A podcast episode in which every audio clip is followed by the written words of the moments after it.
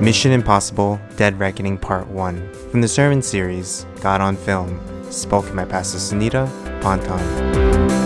So, Mission Impossible Dead Reckoning Part 1, which means there's going to be a Part 2. It is the seventh in the Mission Impossible series. And here we see um, that uh, Ethan Hunt, played by Tom Cruise, is a is an agent in IMF, the Impossible Mission Force.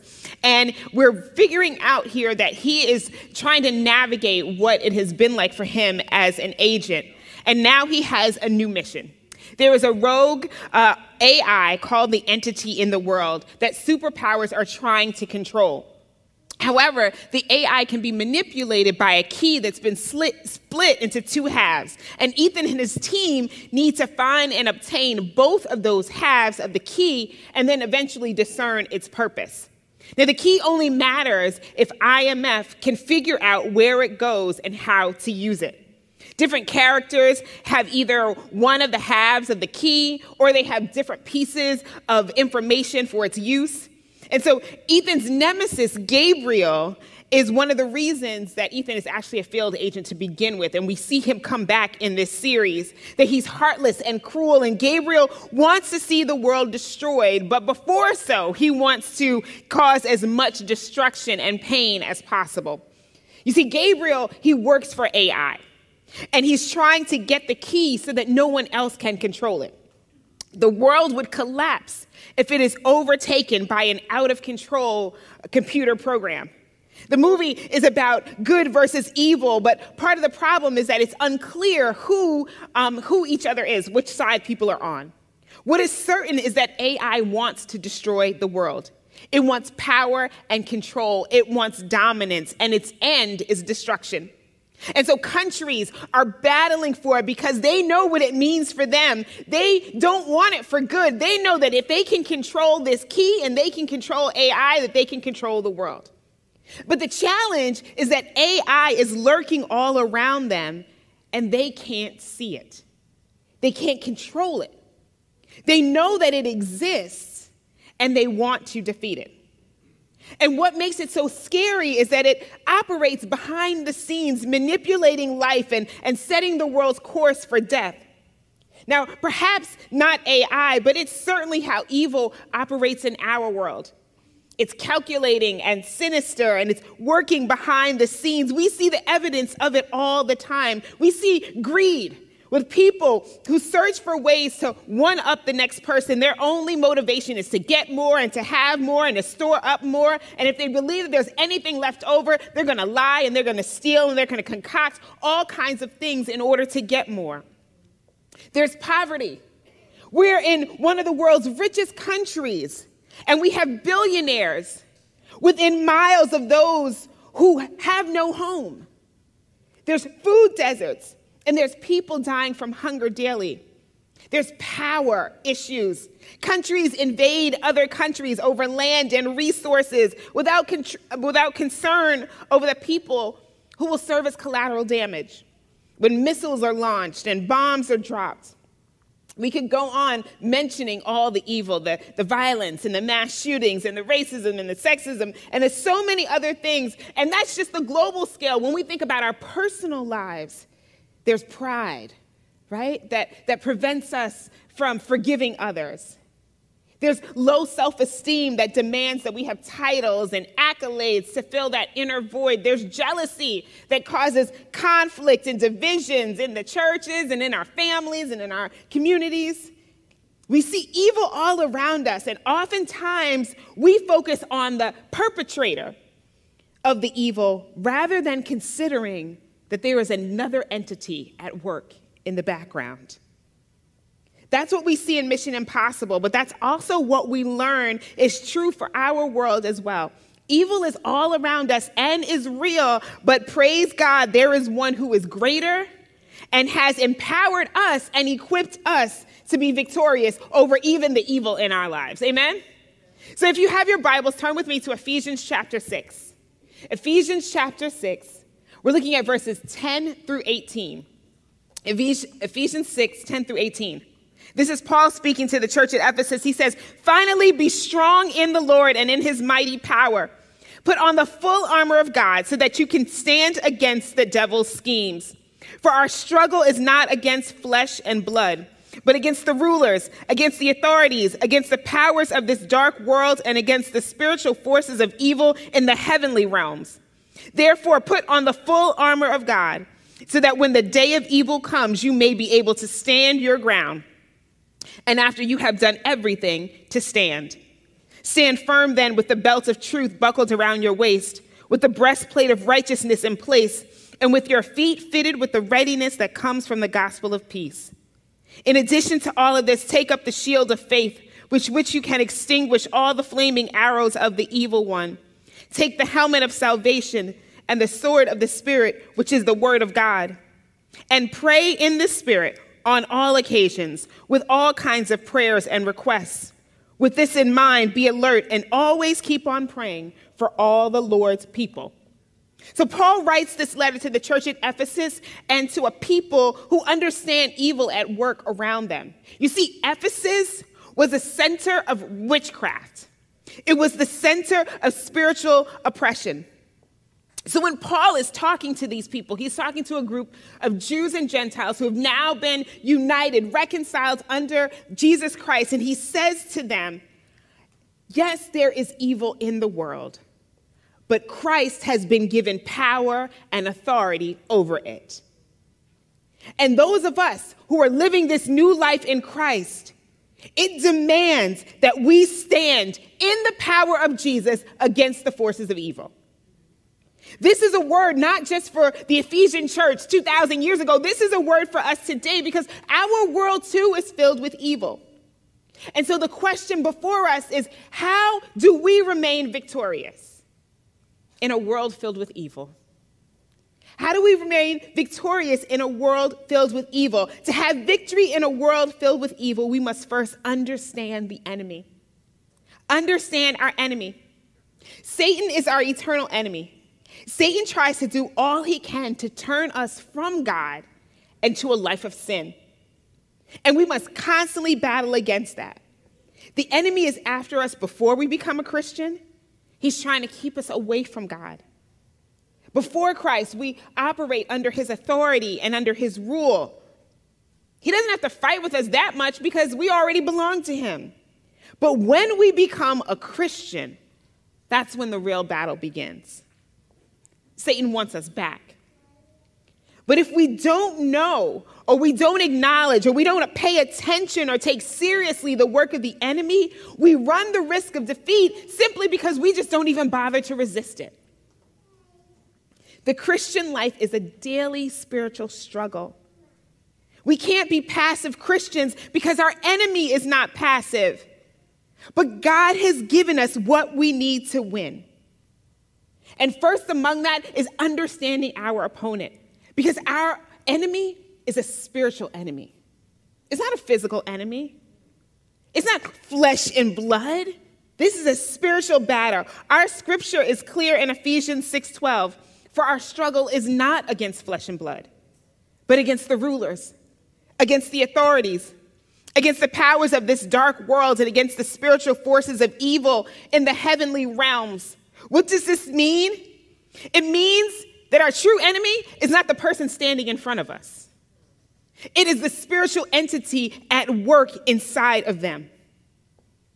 I'm not at war with you, I'm at war with the enemy that's working inside of you. Have you ever been, let's not even talk about other people, let's talk about ourselves right now.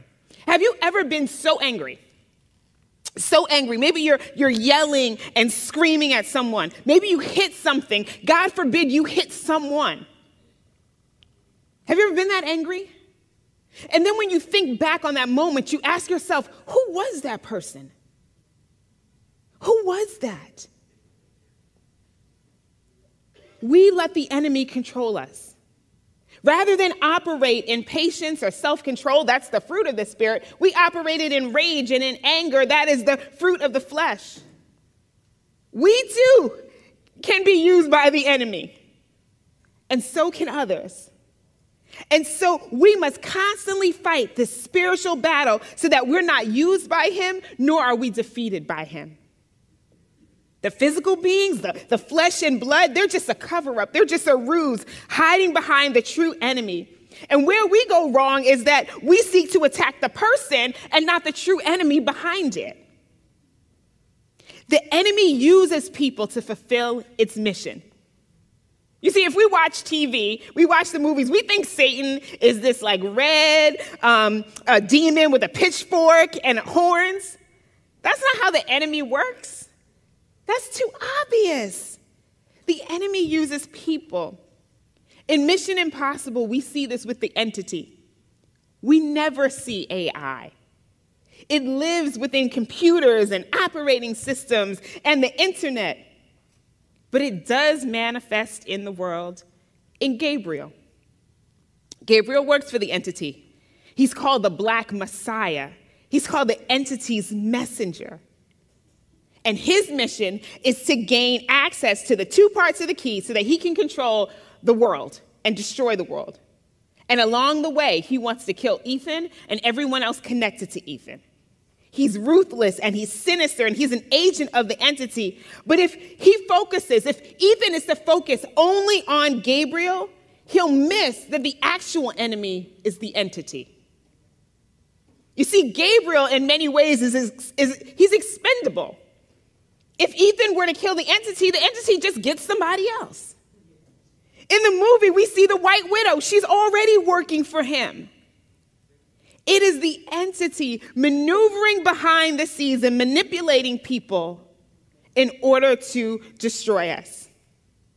And we see our enemy, Satan, do the same thing. The Bible tells us how Satan entered Judas. Look at Luke chapter 22, verses 1 through 6. Now, the festival of unleavened bread, called the Passover, was approaching.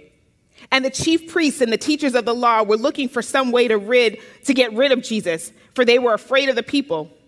Then Satan entered Judas, called Iscariot, one of the twelve. And Satan went to the chief, chief priests and the officers of the temple guard and discussed with them how he might betray Jesus. They were delighted and agreed to give him money. He consented and watched for an opportunity to hand Jesus over to them when no crowd was present. Satan used the chief priests, the teachers of the law, and Judas to kill Jesus. He will use people to cause destruction. The Bible, it makes it clear that the enemy comes to steal, kill, and destroy, that he prowls around like a roaring lion seeking someone to devour. That's its aim. And we experience that same mission when we're attacked. Maybe it, comes from our coworkers or our bosses. Maybe it comes from a jealous neighbor. Maybe it comes from a stranger. Maybe it even comes from somebody in your family. We see it in our systems, like the criminal justice system, which claims to be fair and just, but consistently executes innocent people. We see it in our political system that seeks to suppress voter participation. But we have to be mature enough to see that the person in front of us whether it's an, an individual or whether it's someone representing a system, that person is not our enemy. The enemy is what is at work behind them. The enemy is the rulers, the authorities representing a system.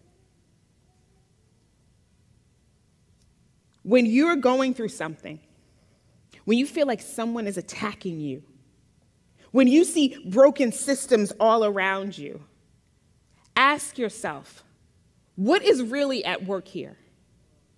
Or rather, who is really at work here? And yes, sometimes it's the consequence of our own sins. Sometimes we have set ourselves up for failure. But sometimes it's not what we've done. And we need to think spiritually about those things that are manifesting physically. We need to understand that the enemy doesn't just use people, but the enemy is a master manipulator, an imitator. The enemy wants power, and so it, it, it wants to imitate the true source of power, which is God. Remember when Jesus was tempted by Satan in the wilderness? In the last test, the Bible tells us in Matthew chapter 4, verses 8 through 10.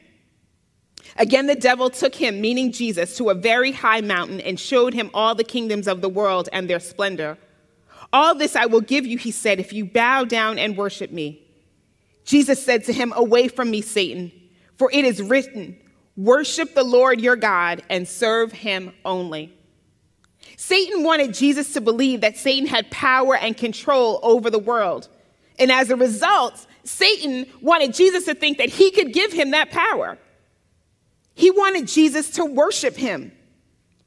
The enemy wanted the worship that only belongs to God.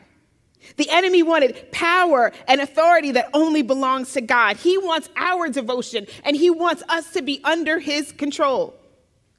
In the movie, AI seeks to imitate God in so many ways. It, it claimed to have all knowledge. We would call that omniscient. It had calculated all the possible outcomes in any situation to predict what might happen. Given its calculus, it claimed to be in full control. It came to it claimed to be what we would call omnipotent. It would determine outcomes and it had a plan for all of the possibilities. It sought to be powerful. And because it controlled the internet, and could manipulate computerized systems, it believed that it could control the world. At one point, the character Luther, he tells Ethan, he says, Look, I need to go into analog. Because if I stay out in this digital world, we can be hacked. The entity thought it was sovereign. The enemy wants to be in control. Think about how it works with us. God is love, but the enemy uses abusive relationships to imitate love. God is just, but the enemy uses legalism and race baiting to imitate justice. God is faithful, but the enemy uses blind loyalty and lies and control to gain devotion. What in your life is imitating God? What in your life wants to take the place of God? Don't be naive about these things. The Bible tells us that we need to be as wise as serpents and as innocent as doves. We've got to understand how the enemy works. And to have victory over the enemy, first we must understand how the enemy works, and second, we must stand in truth. Stand in truth. God has provided us with all that we need to overcome the enemy in our lives. He has provided us his power and he has provided us his armor. But because this is a spiritual battle, we need spiritual armor. Our enemies are they're everywhere. But Paul describes what God has given us in terms of the armor that the Roman soldiers would wear. He says there are some things that we must put on. We need to put on the belt of truth and the breastplate of righteousness and the shoes of the gospel of peace. He says we must take up and carry the shields of faith and the helmet of salvation and the sword of the Spirit, which is the word of God. Paul says God gives us all of these, these things, and he says that we must pray. These are all spiritual weapons because we're in a spiritual fight. And we have to consciously put these things on. We've got to learn to stay ready so that we never have to get ready. God has already won the battle and we are guaranteed the victory. We just have to do a little fighting along the way. And so today we're going to just highlight two things, two of these spiritual weapons that God gives us. So after understanding the enemy, we must stand in truth. Stand firm with the belt of truth buckled around your waist. Wearing a belt in the military was a sign that you were ready for battle. It is our knowledge of the truth that prepares us for the battle ahead of us. We can't be deceived by the enemy if we know the truth. The truth that Paul speaks about is the truth of Jesus, the truth of God's word. In the movie, one of the major concerns about the enemy is its ability to digitally manipulate information. It can crack all these top secret codes. It can get into nuclear codes. It can, it can feign people's voices and infiltrate all kinds of systems like security and GPS. It can make people invisible and it can manipulate reality. And when the top US officials realize that truth is vanishing, they realize that they have stepped into a world of lies that they don't understand. They and those around them recognize that whoever controls AI controls the truth. Because in the movie, truth is relative. It's dictated by who has power and control. Do you remember that scene where, where, where Gabriel is trailing Ethan in the airport? But Ethan never sees him because he's invisible. In the movie, truth is relative, and relative truth is a lie. Even in our world, truth seems to be elusive or relative. Many people believe that the media controls what's considered truth. People make claims about, fa- about fake news all the time. No one knows what to believe or who to believe. Anyone can make a claim and throw it up on the internet and say that it's the truth. But how do we know the truth? We have to look at the source. Do you guys remember writing papers when you were in, I don't know, high school, college, grad school? Right? We wrote all these essays, all these research papers. And we all know that when we write a paper and we're going to quote someone or something and use it as a reference, we need a credible source. I remember working with high school students before I came to Metro full time, and I used to tell them all the time, you can't go to Wikipedia. That's not a credible source. Anybody can put anything up on Wikipedia. You have to check your sources. Your sources must be credible. Who is the source of what you believe? Is it God or is it the enemy? Because the enemy is a liar. Jesus tells us that when the enemy lies, he speaks his native language because he's the father of lies. Anything that he says is contradictory to the word of God. And do you know how sinister the, the enemy is? He will even try to use God's word against us. Think back to Jesus' encounter with the devil in the wilderness. The enemy uses God's word. The enemy knows God's word, but he twists it and he distorts it. From that first encounter with Adam and Eve to Jesus, and even now, the enemy wants us to question God and to question God's word. Anyone can recite words of the Bible, but do you know the heart of the author? In the movie, the key is useless unless you understood exactly how to use it. It's not enough that someone knows God's word but it's got to be applied according to the spirit of the author. If we are to stand against the enemy, we must know God's word and know his heart. Because the enemy, the enemy will make you believe that you should stay in an abusive marriage, that, that love is painful and demeaning, because it'll say, well, God hates divorce. But God also says that you are made in his image, that you are his beloved child, and that you were bought with a price. The enemy will make you think that, that, that, that God approves of slavery. And that even in 2023, we need to figure out ways to justify slavery in this country by trying to teach our children that there was a benefit to the enslaved. But God has always sent a deliverer for his people who are oppressed. And the word of God says that whom the Son sets free is free indeed. The enemy will have you believe that your past and that your sins were, were so bad that God can't handle it.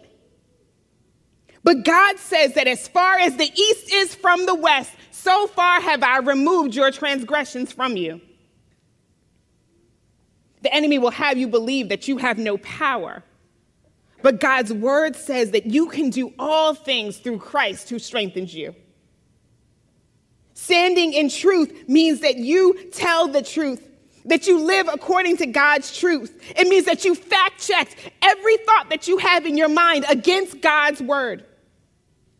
Second Corinthians 10:5 says it this way. It says, "We demolish arguments and every pretension that sets itself up against the knowledge of God, and we take captive every thought to make it obedient to Christ." Just because someone says something, just because you think something, it doesn't make it true. You've got to ask yourself does this align with God's word? That's how we stand in truth. Because the enemy will want us to shrink back, it'll want us to, to give up. But we have to stand on God's truth. And in a world where so many people are telling lies, telling the truth is a revolutionary act.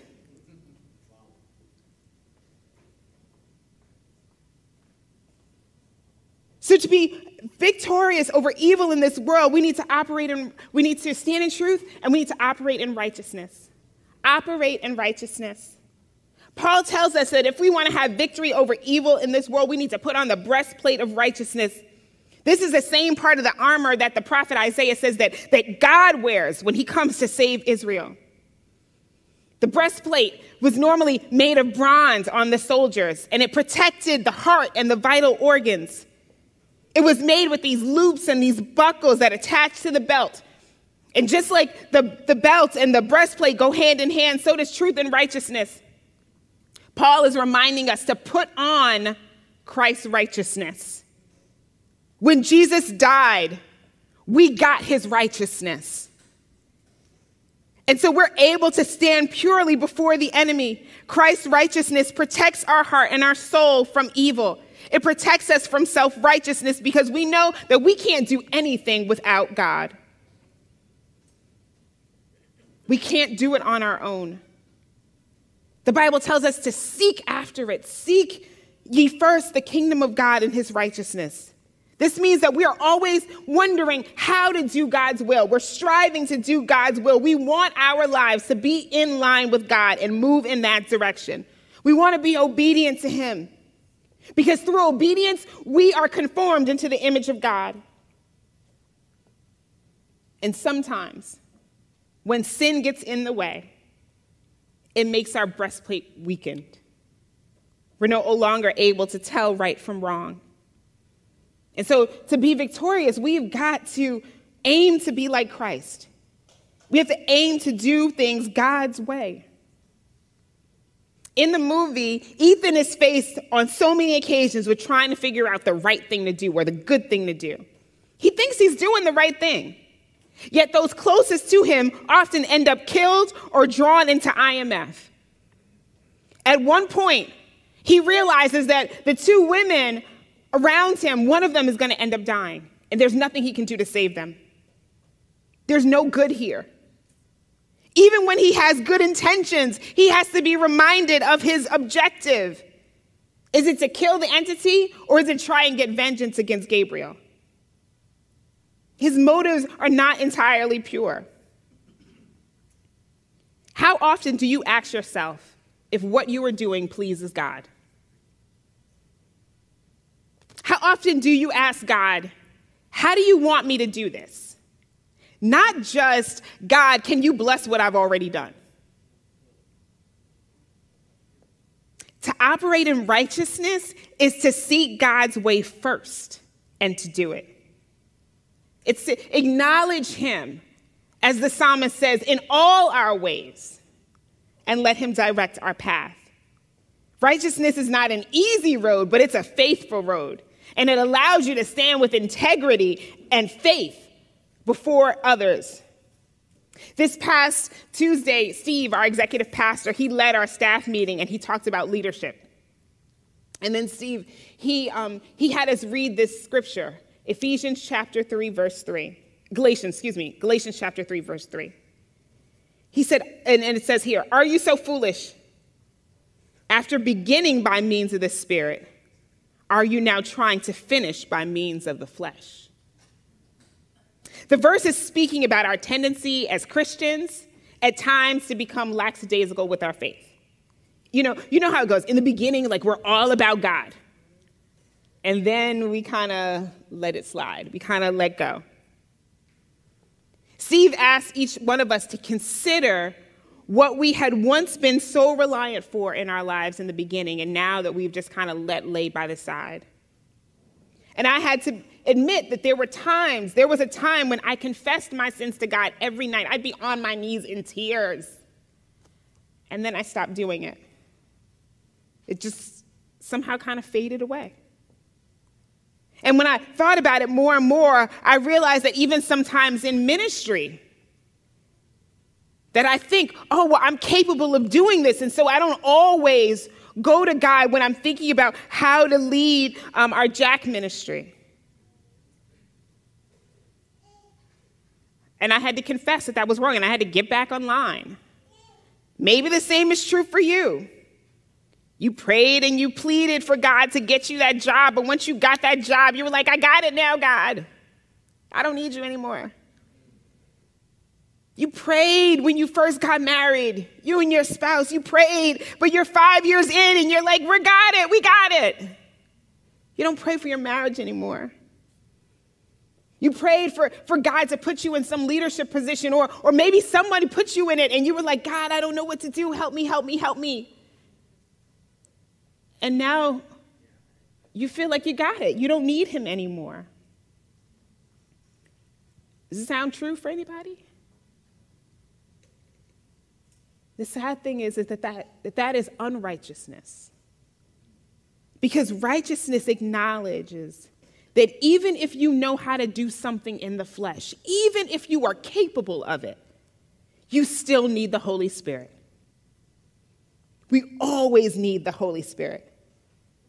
Do you remember those scenes in Mission Impossible where Ethan has to rely on Luther and Benji to help him navigate situations? Remember when he's in the airport and they're speaking in his ear? Remember the famous motorcycle jump scene? Ethan is listening to Luther and Benji guide him, and that's how attuned we must be to the Holy Spirit. That's how much we have to rely on God to guide us and direct us. Because unlike the movie, the goal isn't just to get things done, but to do things God's way. And we do that through prayer. In fact, none of this happens, no spiritual battle is won without prayer. Ephesians chapter 6, verse 18 says, And pray in the Spirit on all occasions with all kinds of prayers and requests. With this in mind, be alert and always keep on praying for all the Lord's people. If we want to be victorious against the enemy, it's never going to be with guns and fists. It's always going to be with prayer. The fourth and final way to gain victory over evil is through prayer. We must pray. So, this Mission Impossible movie, so I went to see it and I just was not expecting it to be so relevant to 2023. Right? And we all know that, like, Tom Cruise is, he's gonna do this summer blockbuster, right? And we're all gonna spend all this money and we're all gonna go back to the movies. But I didn't expect the storyline to be about AI. And as people of faith, we got to start thinking to ourselves what is the role of AI in our lives and within the church? What are our ethical obligations? How does AI help us? How does AI hurt us? And I'm still trying to figure all this out, so if you have thoughts, please let me know. But this week, I saw this article about this app that is, that's been developed. And it's an app that allows you to text with Jesus. Have you seen this? It uses ChatGPT functionality. And so you as the user, you type in questions and AI will respond as if it's Jesus.